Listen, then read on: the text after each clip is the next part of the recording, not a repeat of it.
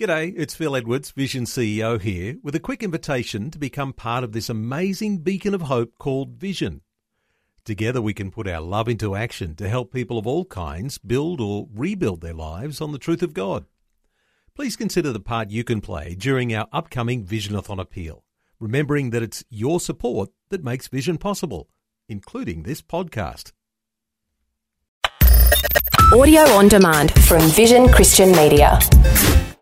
Jesus said, If you hold to my teachings, you are really my disciples. Then you will know the truth, and the truth will set you free. Have you ever been asked the question, What's happening? You may have responded by sharing all the trials that you are faced with at that time. But how you share those things says a lot about your outlook on life. What I mean by that is this that we can either see ourselves as a victim or a victor. A victim faces life with a sense of deficiency. He feels he is without resources to cope with all his circumstances. In this case, life happens to the victim, and he just has to cop it sweet. But a victor experiences the same trials and yet knows that he has been made sufficient for the totality of life. He can do all things through Christ who strengthens him. Life doesn't happen to a victor, he happens to life.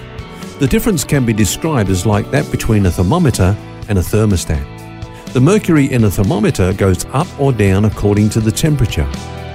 But a thermostat is not controlled by the temperature, rather, it controls the temperature. So, dear friend, my question to you is what's happening?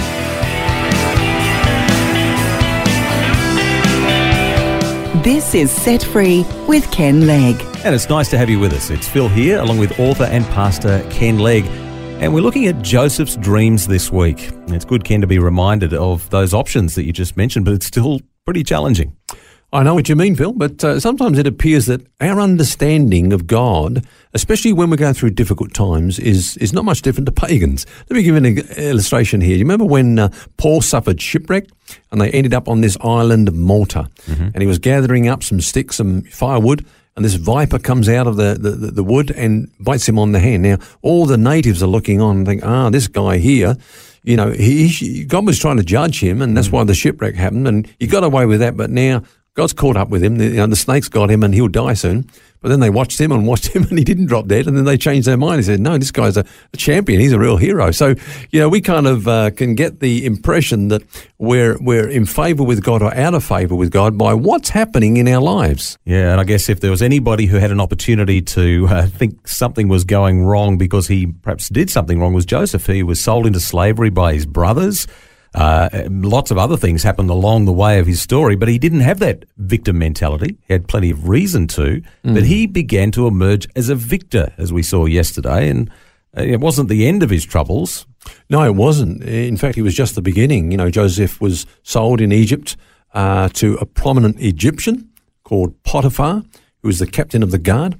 And Potiphar could see that God was with him. So Joseph was trusted with more and more responsibility until everything in Potiphar's sphere was turned over to him. Now, here's an interesting aside, um, Phil. In Potiphar's household, Joseph would have become familiar with Egyptian life in general and with the principles of successful business administration, you could say. Yep. Uh, and so, you know, whilst this is a trial for him, actually, without him realizing it, he was getting trained for what lay ahead. Yeah. And, um, you know, he learned to dignify his trials. Now, just getting back to the story, Potiphar is called an officer of Pharaoh. Now, you look at this word in the Hebrew, it actually means saris, which is a eunuch.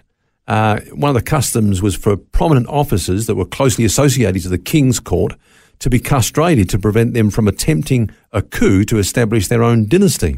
So, you know, here you've got a situation where you've got a frustrated wife, okay? You've got um, this well built and handsome man, as the Bible describes Joseph, living in the same house. Yep. She's trying to re- seduce him, you know. And the Bible says that this happens day by day. This is going on every day, trying to wear him down. But he resisted. Uh, it's quite interesting when you look at this chapter, chapter 39, I believe it is in Genesis, because the one before talks about how his brother Judah succumb to sexual temptation. But here's Joseph down in Egypt, mm. every reason to kind of feel sorry for himself and maybe, um, uh, you know, be looking for a little bit of self indulgence or whatever, but he stands firm. But that, of course, ushers in the next really interesting part in the story. She turned against him, of course, and accused mm. him. Uh, and that was then uh, proof, really, that she didn't love Joseph. Uh, he, you know, he rejected her, and then she dobbed him in for something that he didn't do, and caused a whole lot of pain in his life. It's kind of that old saying, you know, Ken, you know, hell hath no fury like a woman scorned. That, that's this situation, isn't it? That's right. She had it in for him after that, and uh, she went for him and got him in big trouble. She uh, accused him of being the one that, you know, tried to seduce her, and uh, the Bible says that Potiphar's wrath was kindled. But it doesn't say against Joseph, which is quite interesting. And, and I reckon, Phil, you know, he knew Joseph and he knew his wife as well. And yeah. uh, but he was boxed in the corner, and, and he was really angry because this has now turned his world upside down. He had a good man in Joseph, but he's got to discipline him. He's got to, you know, because this accusation is brought against him, and uh, so off he goes to prison. But he was placed in that part of the prison that was reserved for political, not criminal pr- prisoners.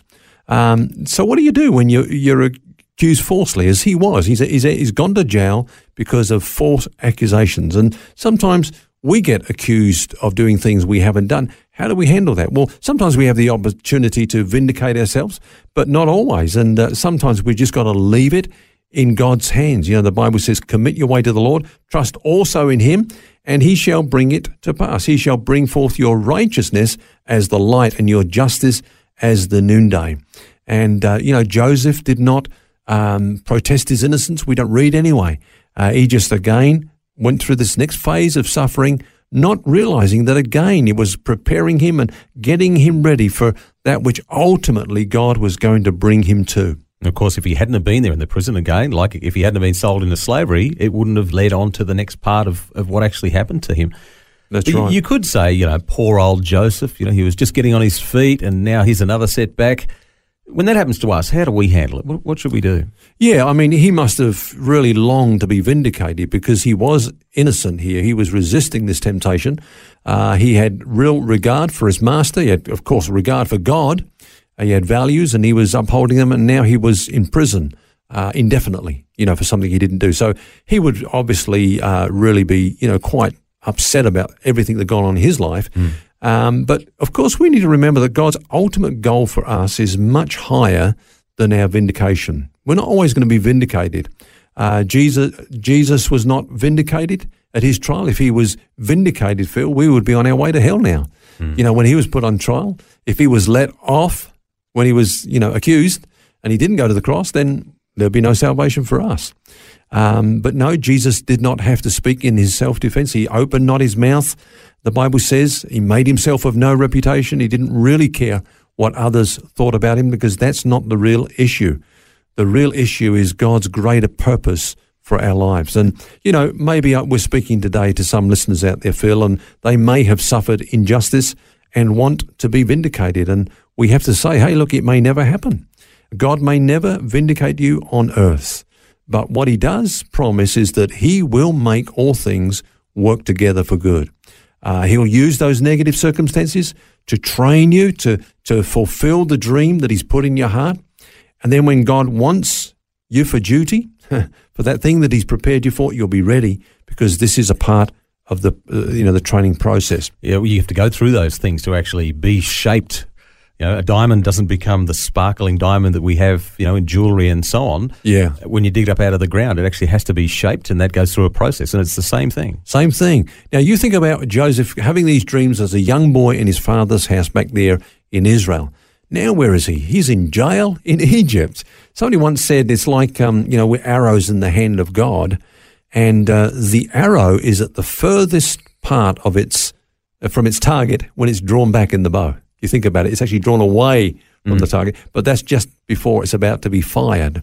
And sometimes we can feel, hey, I'm not, you know, I'm not being drawn closer to what God has put in my heart, the dreams, the vision, the, the you know, the promises He's given to me. Seems like I'm being drawn back from those things. But that's the principle that operates here. And uh, here's Joseph in prison. They were hard years. Uh, you know, they were indefinite years. He didn't know how long he was going to be there. But the thing is, they didn't hurt him because he kept a right spirit. He didn't let this thing, you know, cause bitterness and resentment in him. He kept a good spirit. This all comes out, Phil, at the end when he reunites with his brothers, you know. He, he can see the hand of God, the sovereignty of God. You meant it for evil, but God meant this for good.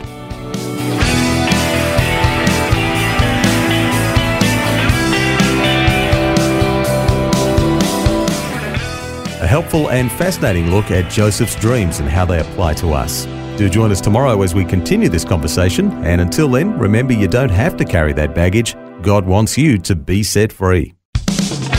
For books, DVDs, small group studies, and other resources from Ken Legg and details about Ken's ministry, shop online at vision.org.au. That's vision.org.au. Thanks for taking time to listen to this audio on demand from Vision Christian Media. To find out more about us, go to vision.org.au.